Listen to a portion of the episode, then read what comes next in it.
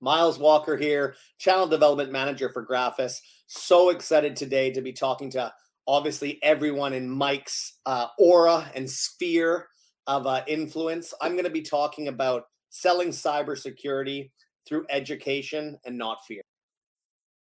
And now, here's this episode of the Elevating IT podcast, sponsored by Audit.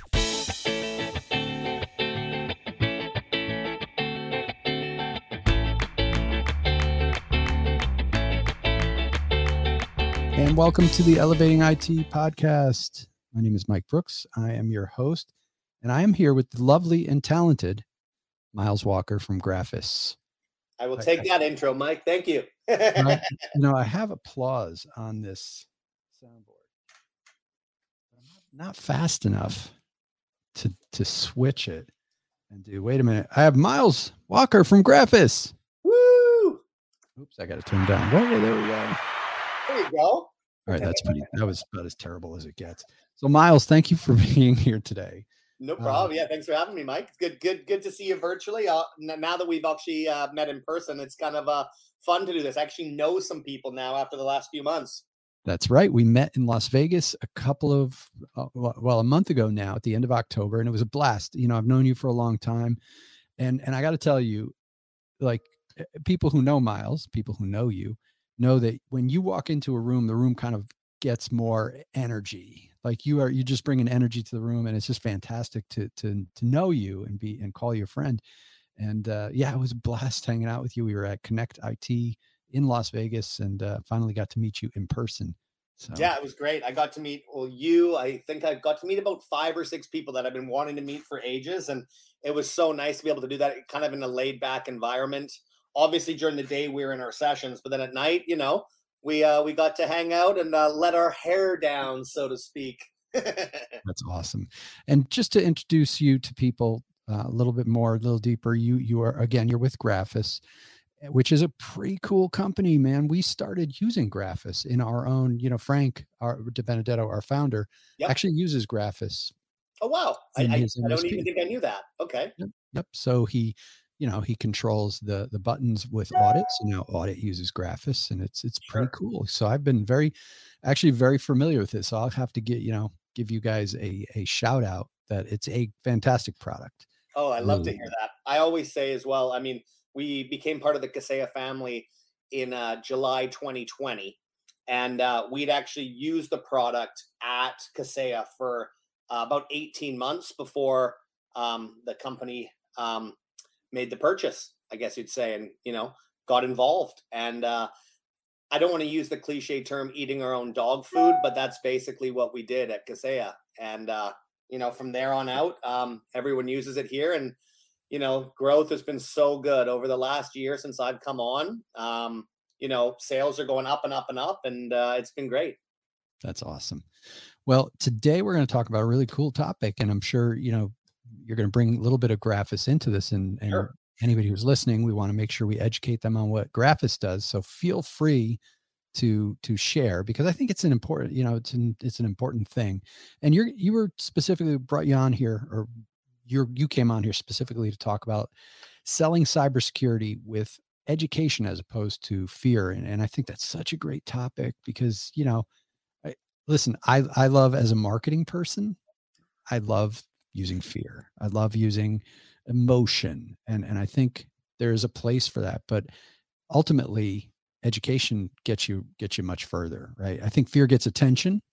That's a good thing. But education is what really moves the needle. So I, I love that topic. So tell me, like, why did you? What, what's your approach to that? Like, why do you why do you approach it that way? Well, I love that. I I think you make a great point because fear will sometimes get you into the door you know, if you're trying to make a sale, but it won't keep you there.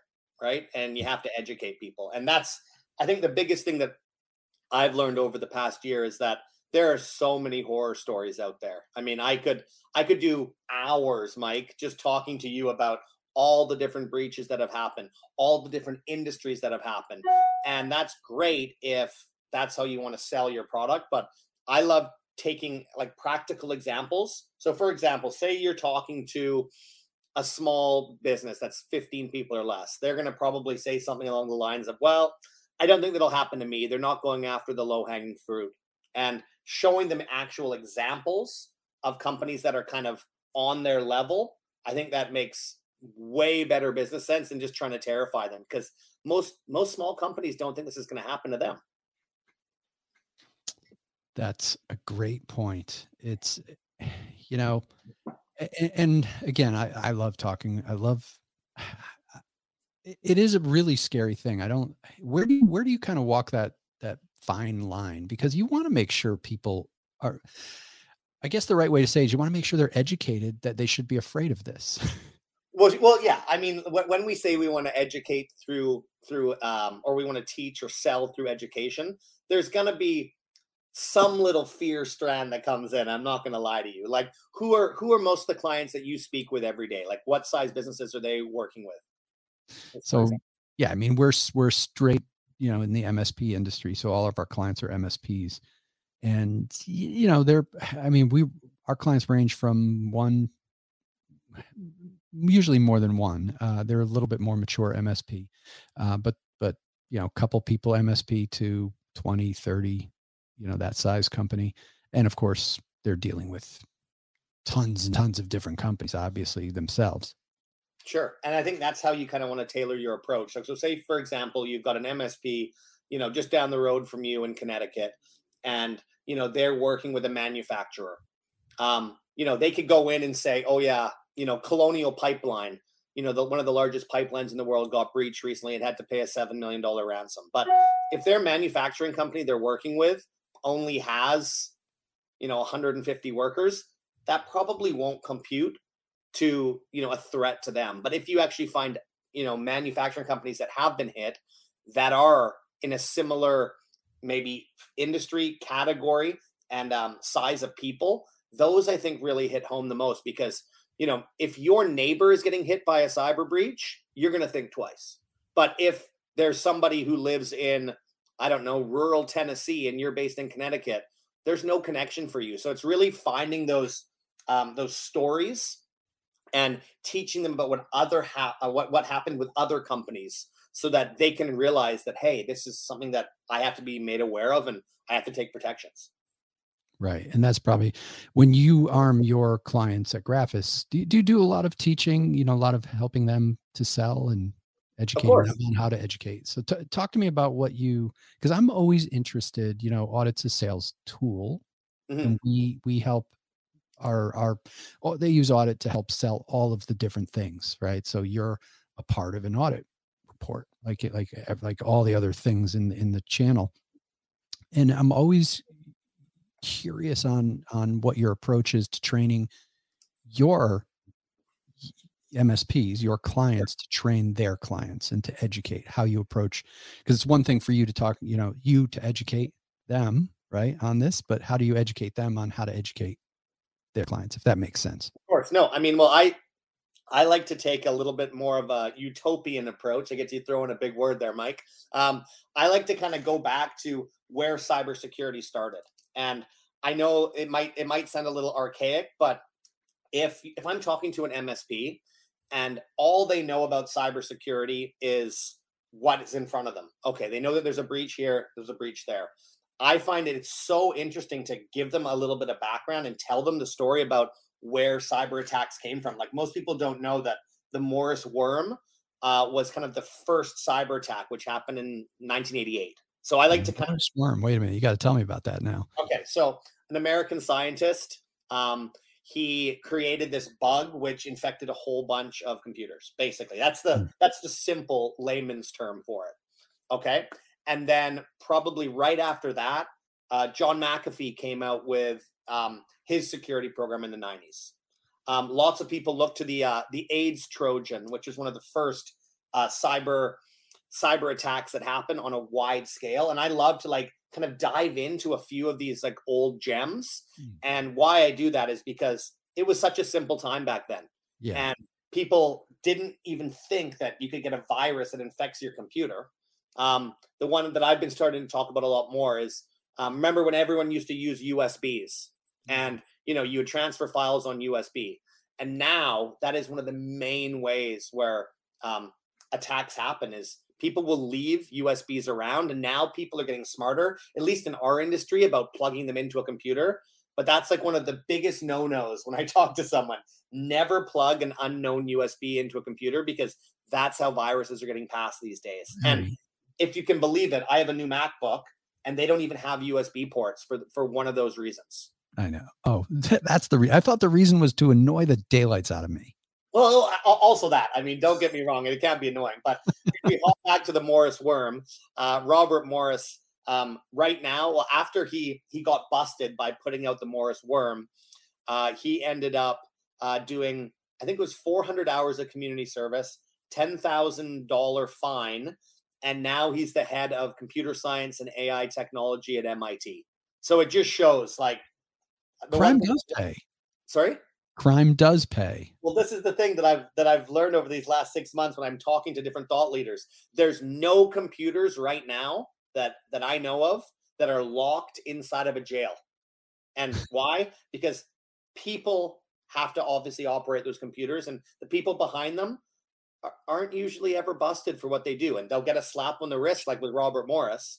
Um, what was the one that i heard recently? There was a huge twitter hack that came out last year and 1.2 million dollars was stolen from various uh, celebrity accounts. They phished through celebrity accounts. Mm-hmm. So, for example, I know Obama got breached. I know Elon Musk did, and they had a link to a charity that one of them was was pushing or promoting, and they had had their Twitter accounts get hacked, and the the money went to a, a private account, which was supposed to be for charity, but it was a 16 year old kid um, in his parents' basement and he had pulled off this elaborate scam. And what did the, the U, the U.S. government do when they found out? Did they throw him in jail and make him serve time? No, they gave him a job. That's unbelievable. And, and these are the kind of stories that you hear all the time. And you know, cyber crimes. If those, if these were, if a criminal gang broke into Colonial Pipeline and I don't know, played around with their computers on site, they would be in prison for many years. But right. because they did it behind the safety of a computer, they don't really get in trouble. As long as just is not the computer in the place. That's amazing. You know, I didn't think I I knew that and I, and just didn't occur to me until you started talking about it that it's like all of these, you know, there's companies and and people that are keynote speakers and you know, they get big bucks who were former bad guys who got caught. Now they're good guys. It's like, well, well, well, speaking of that, I don't think I have the book. Oh, actually, I do. This is not a plug of his book, but I, uh, I got to interview this guy. I saw, I saw the interview. That was a great interview. I saw part of it. So, um, Tony, um, he stole fifty million dollars from uh, governments, banks, businesses all over Europe, and I think he said in about two thousand three or two thousand four, he went from you know, doing the Ocean's 11 style heists with a team of guys to going online. And he started doing a lot of mortgage fraud and a few other things.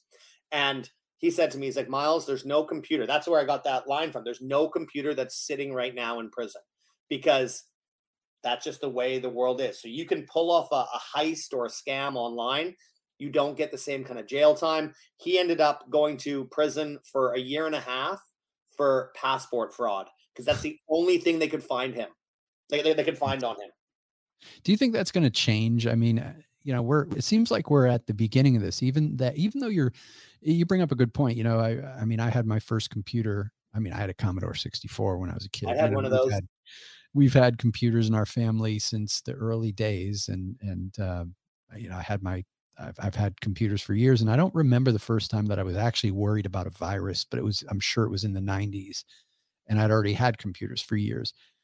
You, you know, they were real simple back then. It's like they wreck your hard drive and that's pretty much it. Now it's like they can empty your bank account, they can empty your friend's bank. You know, it's like they can really do some. There's some serious harm. This is some. This is crazy stuff, and it's really within the past few years that we've been seeing the magnitude of this. I mean, do you think we're at the beginning of this where those things will change? Maybe these guys will end up in jail. I mean, I, I've seen a few recently. Um, I've seen like there's some Ukrainian and Belarus uh, Belarusian hackers that have got, um, I, I won't even say substantial jail time, but you know, four to six years, and that was the most we've heard. And you know, I think they will change, but they have to kind of come together um, and almost make like a, a world. Um, I don't even know what you call it, a world policy, maybe, because you know, if there's a hacker in the Ukraine, how can someone in America, you know, um, you know, like deal with that? You need you need help from the Ukrainian government, for example, right? I mean, even if you're going to do Canada uh, American, um, you know, uh, laws, you know, something in Canada might not be the same as something in America. I know we have websites um, like Pirate Bay, which are illegal in America, and in Canada they're still legal. So, um, you know, they have to kind of come up with like a governing body, like almost like a cybersecurity governing body that would fall under the UN that has like, you know, a code of conduct so that people can be busted because it's not like a, a lot of these hackers are actually, you know, down down the street from you. They're actually they're actually in different countries or different cities. Right. And which country is like the best country to go if I want to be a hacker? I mean, it, where they can't get me. I mean, Russia and China, and that's partly to do with their extradition laws. So, yeah. you know, I mean, we all know the story of Edward Snowden. Um, he's had safe harbor in Russia now for, gosh, seven or eight years. And, uh, you know, that's not going to change. They're not going to change the extradition laws on him. Um, and China, they have their own laws. So, I mean, if, if you really wanted to be a hacker, those would be the, uh, the two trophy spots to go, I guess. But uh, you probably have to learn Chinese or uh, or Russian and I'd have to learn how to hack. I yeah, can just exactly. I can destroy my own computer. I'm really good at messing up my own devices, but I'm not good at uh, any of the other things that need, are needed to probably do that. You need a lot more technical skill than I have. Well, if if you can believe it, nowadays um, you can actually buy uh, phishing kits on the web, oh on the God. dark web. So this would have never been, been a thing like three or four years ago. So I could buy a starter phishing kit do, do they make like starter phishing kits for dummies or do you have to be technically like I skilled? mean you have to have some skill you probably have to have a, a, a programmer baseline but I mean, you can go on to Tor and log into the dark web and actually buy these phishing kits now, and they have they're real time. They look incredible. I mean, I've seen a lot of them, but it's not just uh, it's not just phishing kits that they're selling on the dark web. I mean, they're doing how tos to different types of of phishing. I, I don't know. Have you heard of the term smishing? No. Smishing is a SMS text phishing. And that's now the big one because um, only about 20% of emails actually get opened, but about 98% of text messages get opened. So yeah. people now. are realizing you have to come up with new ways. I, I recently had um, an attack on on on myself, um, which was done through Instagram. And someone had created a fake Instagram account um, and they based it off of a, a contest on a real Instagram account. And yeah, I won a few free nights at a hotel and I went on to log on and collect my my prize and booked in the hotel dates I wanted to stay. And then I realized that it was it was a fake. And I called up the hotel and I said, Hey, I work in cybersecurity. I think you've been hacked. And they went and looked and they had been. Wow. But now, it was like, sorry, go on what is what did that mean to you? Like because you know some of these things are are meant to just mess around with people right? Just to have fun see if they can just you know like cause mayhem. But some of this stuff is taking data or you know getting passwords or what have you. Like what level was this? Like okay so what did they do? So they created um so the comp the hotel was called Hotel Z. It's a small um, hotel chain. I guess you guys would probably call it Hotel Z down in America, but Hotel Z in Canada because we say Z instead of Z. And uh, they have uh, about four or five hotels throughout BC, and they're all small family family owned. And uh, they they had their their uh, contest on their Instagram page, and it said tag a few friends, and you can be eligible to win a few nights hotels and a pair of uh, customized Converse shoes. So I tagged a few friends. The next day, I get a message from Hotel Z saying, "Hey, you've won. We want to offer you your prize. If you don't, if you don't accept within ten minutes, it's going to the next person on the list." So what they do is they create that emotional response because you only have 10 minutes. So you, right. you immediately get excited. Pressure.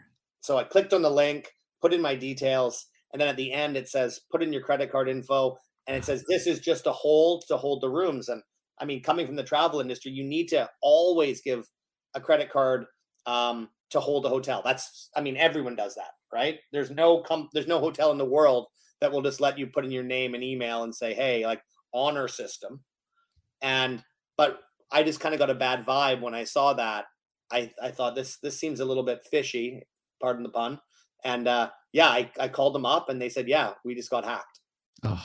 And they they cloned the they cloned their page. They just they built an entire new Instagram page, and they had actually added several thousand people. So I mean, they were very smart in what they did. And you know, I didn't bite, but who's to say the next person didn't or did bite, right? And so that's the thing is that with a lot of these companies, um, I did a I did a keynote a couple weeks ago. Sorry, my nose is going a little crazy here. Um, a couple weeks ago, I did a keynote at one of our first Vancouver Tech events, and I had about 45 people in the room, and I had people just give me a show of hands of who had got one of those Amazon gift card attacks in the last year, and three people raised their hand out of the 40 some odd people who were there, and I told a story about how I had one uh, last year where my old boss had sent me an email saying, Hey, I want to do something nice for the team. I want you to buy everyone an Amazon gift card. Don't tell accounting. Put it on your personal expenses, and I'll give you the money back this afternoon. And I thought, wow, this guy is great. This is my old boss. I thought, what a good guy. And I asked him, I said, I'm like, do you want me to do that right now? And he said, do what? I said, buy those gift cards. He said, what gift cards? Showed oh. him, I showed the computer to him. And uh, he just said, "Oh my gosh, that's I've obviously been hacked," and it was you know a business email compromise, or some people will call it domain spoofing or whatnot. So they'd somehow got into his his email account, um, they'd cloned his email, and they had his um, his signature. It was perfect, and I didn't bite on it, and I had those people raise their hands at the keynote, and out of those three people that said they'd had one, two of them actually went and bought those Amazon gift cards. Wow. And and I think they said they each lost about a thousand dollars, which to a lot of people that's not a lot of money. But these are these cyber hackers going after the low hanging fruit. They know that, you know, depending on what facet of the business you are, you, you know, you may be the secretary, you may be, um, you know, the HR person you're not used to doing this kind of stuff but if it comes from your boss and it says their email and says can you do this today? I'll give you the money back this afternoon it creates that emotional response where you want to do that and you want to do it quick and you also don't want to question your boss. Right. And oh. how, how did the hackers get in? They maybe went onto linkedin saw you know the different people in the company and picked the name. It's not hard to find an email these days. Um, and just plug in the you know mike brooks at you know, audit.com or whatever your email is and, you know, send off that email with the signature. It's, um, and I, you know, I don't want to go too far off track because these are great, you know, I'm going to rewind a little bit because we're talking about, we're talking to you about how to talk, sell cybersecurity with uh, education and not fear. Right. And you, that's probably, uh, you're really demonstrating how to do that because you're telling me you're you're you're sharing these stories with me and i'm i'm like i can't i'm i'm stuck on every word that you're saying you know i mean i'm i'm, I'm like it's like you're telling me uh, a story you know well, like, and, so, and, and, to kind of wrap it up like you know with graphus or just kind of bring graphus into it um graphus obviously through our ai technology we look at 50 different attributes. So say mike you send me an email the first time you send me an email I'm going to get an employee shield banner that comes up on my email that says, You do not know this guy. Mike is not a, a trusted relationship. And so they look at 50 different attributes. So the first time you send me that email, I'm going to go, you know what? Mike's a good guy. We hung out in Vegas. Uh, report false positive, right? If I don't know who you are, I'll say phishing. I'll just click the phishing button. And then the AI starts to learn. So now, next time you send me an email, it knows that I've approved our relationship, I guess you could call it. Sure. And and it actually looks at 50 different attributes on your next email. And those 50 attributes are, you know, where are you sending it from? What kind of device? What time do you send this? And it actually looks at all these different um, uh, personal information, I guess you could say bits, and it decides if that email is going to be safe or not, and it gives it a score we'll never see that score. You'll never see that score. I'll never see that score, but it's done through the system. And so, for example, that phishing email that I got from from my old boss, it would have known that it wasn't coming from his computer or his IP. So it would have flagged it up, and it, it would actually say so actually gives you the example of the type of phishing email it is. So it would say this email is from somebody in your organization, but this is it has several credentials that don't make sense. Be very careful about this email. And if I had seen that that banner before I read the email, you know, and I would have been conditioned already to know that this is something that happens, um, mm-hmm. you know, I would have I would have figured it out. But clearly, the other people didn't. So right. that's that's the thing about our product that it actually tells you what is the um, style of phishing that someone's trying to do. It's amazing. Now I noticed that, and and I I'm still learning because we just started using Graphus recently. I clicked, I got an email, and I could tell I knew it was you know Graphus didn't know yet, but I knew what it was, and I recognized it as as I think it was spam or phishing or it was some whatever it was. I clicked a button, and it told me that it was pulling it out of or at least I think it was, it was like thanked me for letting it know, and and it's now pulling it out of my teammates' inboxes. Yeah, so that's so that's a big one that we do that a lot of other companies, uh, other phishing solutions don't do. So, um, say say you got 40 people at the company, Mike. Just say that that that's the amount. People are from you know as far as London to California, and say one of your teammates in London gets uh, an email and that's clearly phishing you can actually report it as phishing and they'll pull that from everyone else's inbox in the company. And a lot of the solutions don't do that.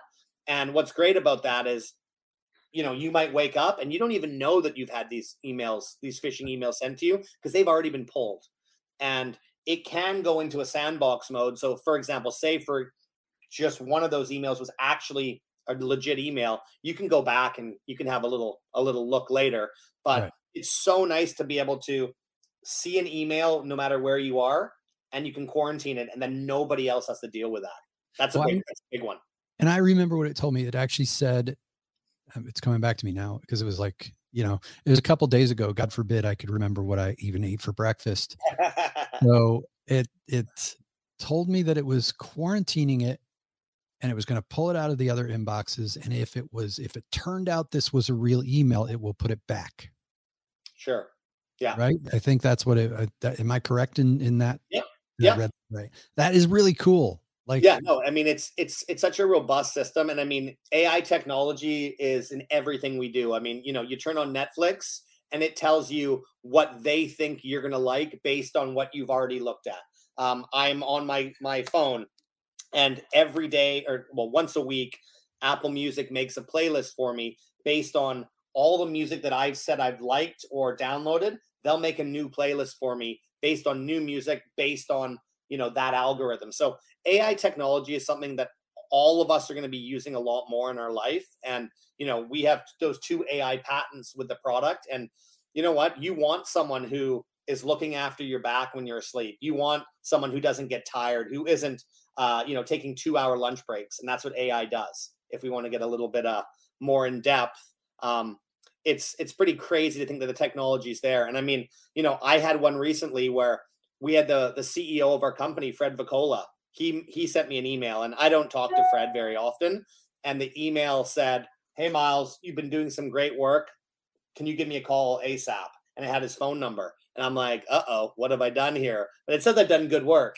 And then I had a look, and I could see the employee banner, but I just looked quickly on my phone and it said this is coming from someone in your organization, but it's not coming from their direct computer.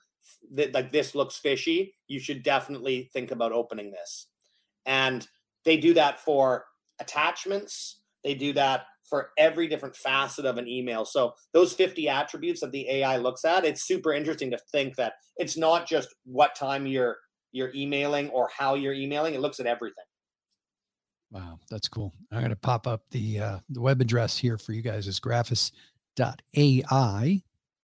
So if anybody's interested in learning more about Graphus, I think I get unless you have a different one. If you have anything different you want me to pop up. No, that's that's perfect. I always say as well that um, Mike, do you have any clue what um, what the GDP of the USA was in 2020. It's in the trillions. I'll give you that hint. I'm going to guess uh, 2.5 trillion. Okay. That's Make not, not like bad. Smart. For USA, uh, 20 trillion. So you're you're you're off a little bit. You're a couple trillion off, but you know what? To guys like me and you, that's that's pocket change. Yeah, it's um, China was about 14 trillion. Um, and then if cyber crimes as a whole um, were added up in trillion, um, by 2025, they'll they'll make up 11 trillion dollars. So they would be the third largest GDP on earth. Jeez. So I always like to throw that out. And once again, because we're not trying to scare people, we just want to give them the facts and then they can decide. Um, you know, right after the pandemic hit in March 2020, um, phishing attacks actually went straight down. And this is pretty crazy. I love to tell this story because lots of MSPs are like, this is the one tidbit I want to use to go in and talk with um, when I'm, you know, pitching a new client on, you know, a new a new uh, service or a business unit that we're selling. And uh, so yeah, so phishing went down right at the start of the pandemic, and the reason why is because these cyber uh, attackers or threat actors, whatever you want to call them, they had to go to a hybrid model. So they had to leave their their their offices where they were obviously doing cyber attacks and they had to go home because covid was affecting everybody so they were just like you know the the ibms and the googles of the world they had to leave their office and go home and so it took about two weeks for them to get all set up on the systems get their computers up and running, get everything uh, running smoothly before they can start doing cyber attacks again. And then cyber attacks went up 770% during the pandemic. So it took two weeks for them to figure out everything. You know, they had to have the, all of their uh, own IT structures in place. And then they started making attacks. And I find that so crazy that people don't realize that these, there are these kids in basements that are doing these cyber attacks, but a lot of them are companies that are running like businesses in you know different parts of the world whether it's eastern europe or russia or china or north korea and you know they get paid a salary they get paid commission when successful attacks happen and they treat these jobs like jobs it's amazing like i would love to talk to some of these people and find out like like hey what do you do uh, you know i basically fool people into uh, giving me their bank account information so i can steal their money like well Fun, funnily enough, you say that. Um, I, I got to give a little plug to myself here. Uh, on December 7th, uh, I'm interviewing a guy by the name of FC. He goes by the, the acronym Freaky Clown. And he is known as an ethical hacker. He's one of the most famous ethical hackers in the world. He's based out of England. Mm-hmm. And uh, so I'm actually interviewing him in a couple weeks. And he, I mean, it's so funny when you say the word ethical hacker because he's ethical because he got busted for doing unethical stuff and then he got brought over. And that's he got caught and now he has to be a good guy. Yeah, and that's always how this is. I mean, you know, um, what's his name? Frank Abagnale, you know, catch me if you oh, can. Sure. You know, Leonardo DiCaprio. You know, he spent some time in prison and I don't know how much time he spent in prison, but it wasn't a lot because eventually the American government got him out of prison and they're like, we want you to help us with, you know, finding forgeries and how these mm-hmm. forgeries are made and they realize, you know what, putting a guy like that in prison, um, yeah, I mean, you know what, he's getting punished for his deeds, but you know, most governments know that it's way more advantageous to use those smart minds so they can stop a hundred more people from doing that to others. And uh, I'm super excited to hear him speak in a few weeks because I uh, I talked to him briefly a couple times. We've done a promo video together, and you know, for an ethical hacker, he's told me that now his job is he actually gets hired by like you know um, large banks in America and uh, you know large tech companies, and they're like, hey, go to town, try and get in, find where we're vulnerable, and find you know tricks and methods, and figure out where we need to you know ramp up our our spend because we need to find like what's what, what what's the worst part of our business. Right. Wow. That's yeah. crazy. I want to I want to listen to or watch. So when you get that, make sure to let me know. I'll share it with uh with folks who are listening here today. Sure. So yeah, I can. You know what? Let me. Uh, I'll just. I'll send you the link right now. Oh, please. I'll. Put um, and uh, yeah, I'm. I'm. I'm super excited about this one because um, you know some of the talks we do are with thought leaders, and some of them we get to interview people that are uh, on the. Uh, how do I put this nicely? On the spectrum of uh, what's legal and what's not legal.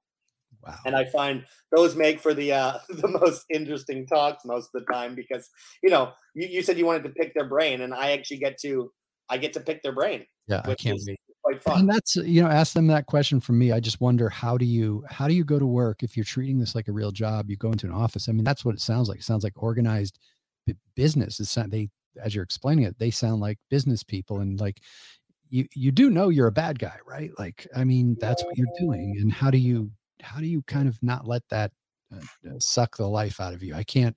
The last thing I would want to do is is get up each day, go to work, and know that I'm doing harm to people. That's that's a real. I mean, me too. Thing.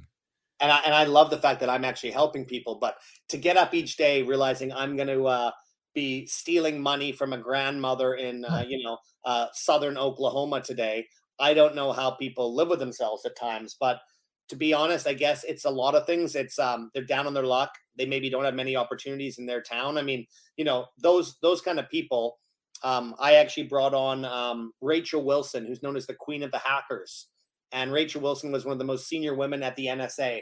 And I talked to her a couple months back, and I said to her because part of her job was for for the NSA, she would be recruiting these high end uh, computer analysts and programmers from the top universities. And I said, why would they ever want to work at the American government instead of at Google or Facebook or Amazon, where they could make triple the money? And she said, well, some of them, you know, want to do to do good, and not all of them are driven by the mighty dollar.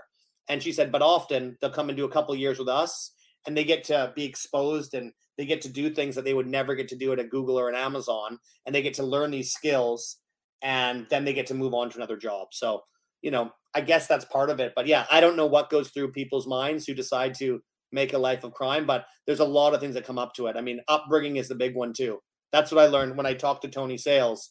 He didn't have any positive role models in his life, and he he said to me, he's like, I didn't know what to do, and he said his first thing he did when he was seven years old, he was lowered into a pub in East London through through um like the top window, and then he was told to go to the front door, open the door, and let his uncles come in. So if he he grew up with those people as his role models, um, and so that's kind of how he fell into crime. So it's it it seems crazy to people like you and I, but it's also quite easy. That slope can be quite slippery at times.